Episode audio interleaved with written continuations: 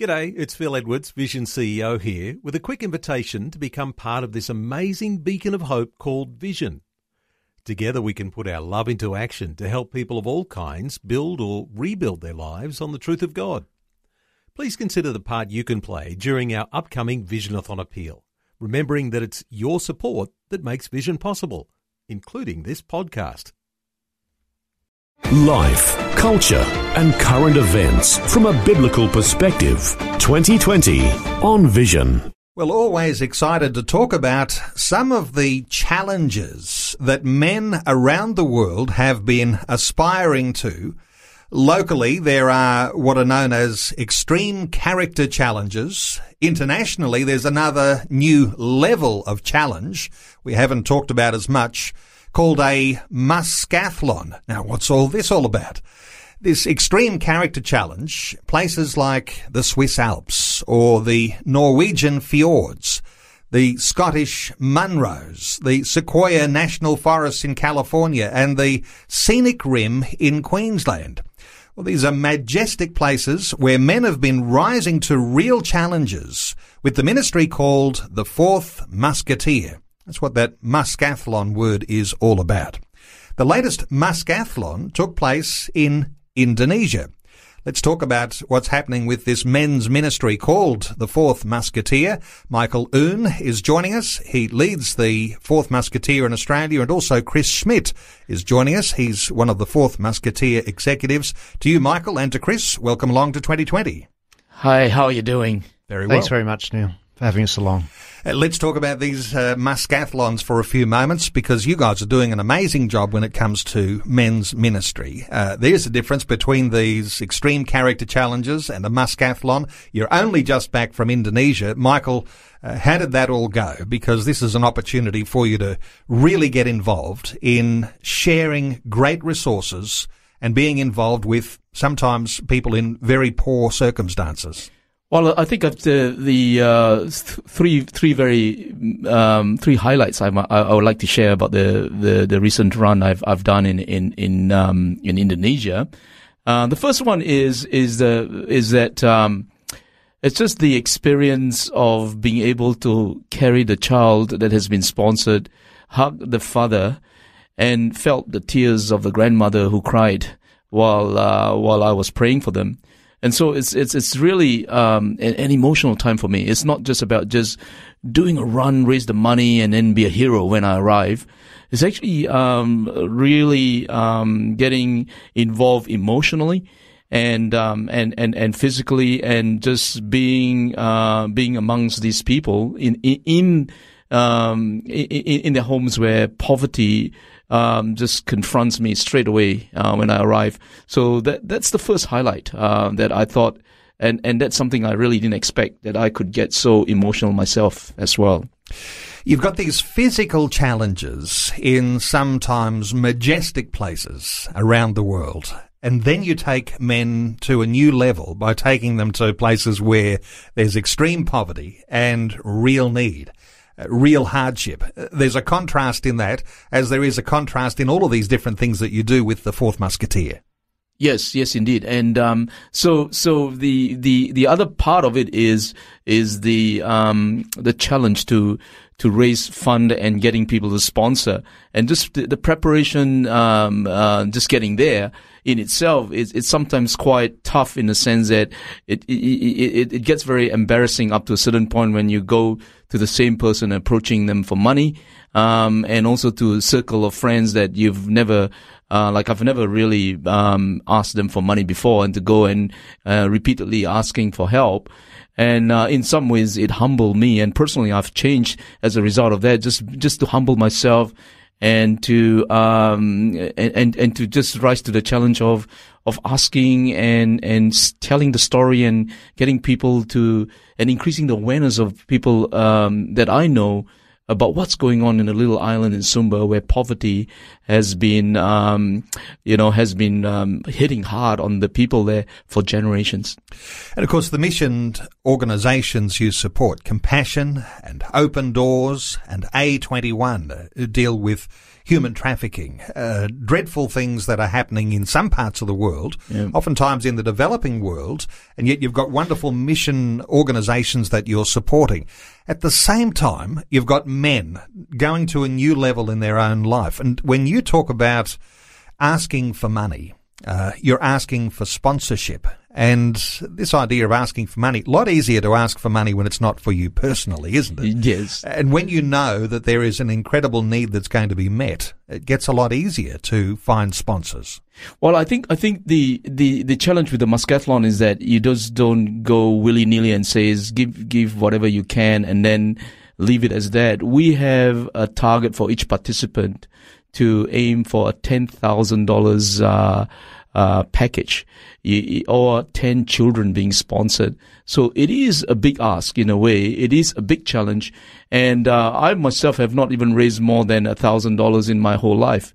And for me to go out and say get ten thousand dollars or get ten kids sponsored, it, it is it is a tough one. It's almost like for me who have who have never run more than five k to suddenly do a marathon run. So it, there is a parallel between um, you know, pushing myself uh, beyond my ability to uh, get funding, and at the same time training myself hard for a physical event a, a, a, as well. And the biggest surprise is the emotional um, impact on me when I'm there. And so I've said I've got all, got all three things happening in my head, happening in, in, in, me, physically, emotionally, and actually spiritually. I'm so stretched uh, when when I do this. And of course, if you've got all of those participants all raising at least $10,000 each, when you turn up for the Muskathlon, uh, together everybody's contribution turns into a major That's mission uh, endeavour, which which sows into those lives. And in, in Indonesia, you raise something in the vicinity of six hundred thousand uh, dollars. That's apart from all of the sponsorships that happen for children as well. That's correct. And on top of that, we have about 440 uh, children being sponsored. So the equivalent of this whole thing that we've raised is more than a million dollars for that event. Chris Schmidt, you've been a participant not only in the Extreme Character Challenge, but you've done the Muskathlon as well. Uh, everything that Michael's sharing there, how do you feel? and what's your response? Uh, what were your feelings in participating? I think um, you know a lot of what Michael has to say really applies across the board. Um, there's a challenge and something. Uh, I was a, a pretty committed runner um, had already run, you know, quite a few marathons. So, but what I noticed was that people, it's not just for the elite athlete by any means, but people were challenging themselves. So in my case, it meant running an ultra marathon. Um, in other people's case, it meant running their first ever half marathon when they hadn't run 5Ks before in their lives. So people wanted to challenge themselves and it was an unbelievable environment to do that in because having had the experience of going to the projects, meeting your sponsor kids, spending time with them, meeting their families and doing it all under a banner of God's blessing and spending time with your team as well was highly inspirational. So by the time you get to the day we actually run, it's kind of just the icing on the cake. Um, and you know, as a as a relatively competitive runner, at least in my head, um, it was nice to have an event, not a race, um, particularly for that. For, in my case, for that ultra marathon. And there's also um, a walk. There's a there's a trek of 63 kilometres, which a couple of um, Australian ladies from Perth um, did, as well as a number of others. Um, and that's an amazing thing. Those guys are setting off at 10 o'clock at night, and they didn't finish till about 10 o'clock yeah. in the morning. And um, I saw some photos the other day, and they were completely exhausted, but it was it was amazing. So there's the physical side, but for me. Um, the fundraising challenge was huge. Like Michael, I mean, I've never raised any significant amount of money in my life, and I'm probably an anomaly in the modern world, that I'm not even on Facebook. So I had to use my wife was very kindly my proxy on Facebook. But you know, God just bought the sponsorship and the, the fundraising supporters out of the most unexpected places. Um, and I think that was really inspiring as well to know that you're there praying and that God's answering those prayers. Because you really saw it in the fundraising. I, I really did. Just when you needed that inspiration, where you felt pretty down in the dumps about it. Um, you know, surprisingly enough, you'd pray, and all of a sudden, some more sponsorship would come in, just enough to give you that encouragement. Well, there's three dimensions here that I can identify. It's this physical dimension, and that's what's captivating young men to get involved in the extreme character challenges and then the Muskathlons. There's this challenge that is to raise funds to do something worthwhile, and and as you guys say, you know, hadn't raised any significant money before, but all of a sudden you had a purpose to raise that money and you've actually seen how that money is being spent in the lives of people in a developing community. The third thing is we're going to talk about this in just a few moments. The spiritual aspect of it, because it's a Christian mission that you're doing and there's something happens in the heart of a man. I'm going to ask you in just a few moments, uh, Michael, about this idea of a deep abyss between the head and the heart and I'm going to ask you how that all connects when you're putting yourself under the stress of being involved in an extreme character challenge or a muskathlon and what that means to the life of a young man. Back with more in a few moments. We're talking about a Christian ministry called the Fourth Musketeer and the way that they challenge men, not only physically, by doing extreme character challenges, but also when it comes to the way they deal with their own finances, uh, promoting the idea of really helping people who are in developing communities uh, through some of the best known ministry organizations like Compassion or Open Doors or A21. There's a third element here which I want to pick up on with Michael Oon, who leads the Fourth Musketeer in Australia. And this is the spiritual side. But before I get you to reflect on the spiritual side, Michael, yep. the fourth musketeer. I mean, it is a catchy name for a ministry. Yep. And, uh, you know, everybody's heart and mind is thinking all for one, one for all. This is a great name for a men's ministry. This is something of what you've had in mind and what they have in mind globally uh, with regard to the name. And that truly is uh, about bringing men together. That's correct. I think um, if I could just help uh, refresh uh, you on what the Fourth Musketeer stands for, it came from the um, the classic novel The Three Musketeers, re- written by Alexander Dumas. But really, if you read the book, it's um, the story is center around uh, the fourth young fellow by the name of D'Artagnan. And it's about him um, journeying through life, the ups and downs in the life of man, However, uh, somewhere along the way, he's always aspired himself to be a full-fledged musketeer, but he has to go through the journey of, of learning and being, and, and eventually he got mentored by these three older guys, the three older musketeers. And towards the end of the story, he became a full-fledged musketeer. And what is a musketeer? A musketeer is someone who wants to serve the king, who fights for the king, and if need be, die for the king. And that's how uh, Pastor Hank in, in, in the Netherlands some six years ago decided that we he starts this movement and he calls it the Fourth Musketeer. So you've got these different dimensions to manhood that you're actually uh, focusing in on. The physical, putting men under pressure physically, and when you do the extreme character challenge, you're out in the wilderness. Basically, you've given up your phone and uh, your watch and you're not taking anything with you and, and you're in the middle of this extreme character challenge. It does something to men, perhaps ones who've been caught up in just playing video games and going through the motions of life and it takes them out of their comfort zone. Then you've got the financial and you've got this spiritual dimension. I mentioned just before the break this idea of a deep abyss between the heart and the head. When you're on one of these stream ex- character challenges, this is what you're trying to bridge, isn't it? That's correct. When when you're in the extreme character challenge, you um, you lose control of where you're going. You do not know what is happening, and at the same time, you have to uh, be challenged physically. So, um, and, and as a man who don't know and is not in control of his destination, is a very uncomfortable position to be in. But more importantly is that it's, it's not the distance, it's not the number of days you're walking and climbing and hiking, but it's actually the, the biggest, the most difficult breakthrough for a man is actually, um, between the, the, the, the, mind and, and the heart. That, that, even though the distance physically is the shortest, but it's actually the toughest to break because in many ways, um, and, and, and one of the biggest issue with men is they don't want to share, they don't want to confide, they want to, um, and, and they want to do things on their own. And, and part of the puzzle of this is to say, come on, man, open up your heart.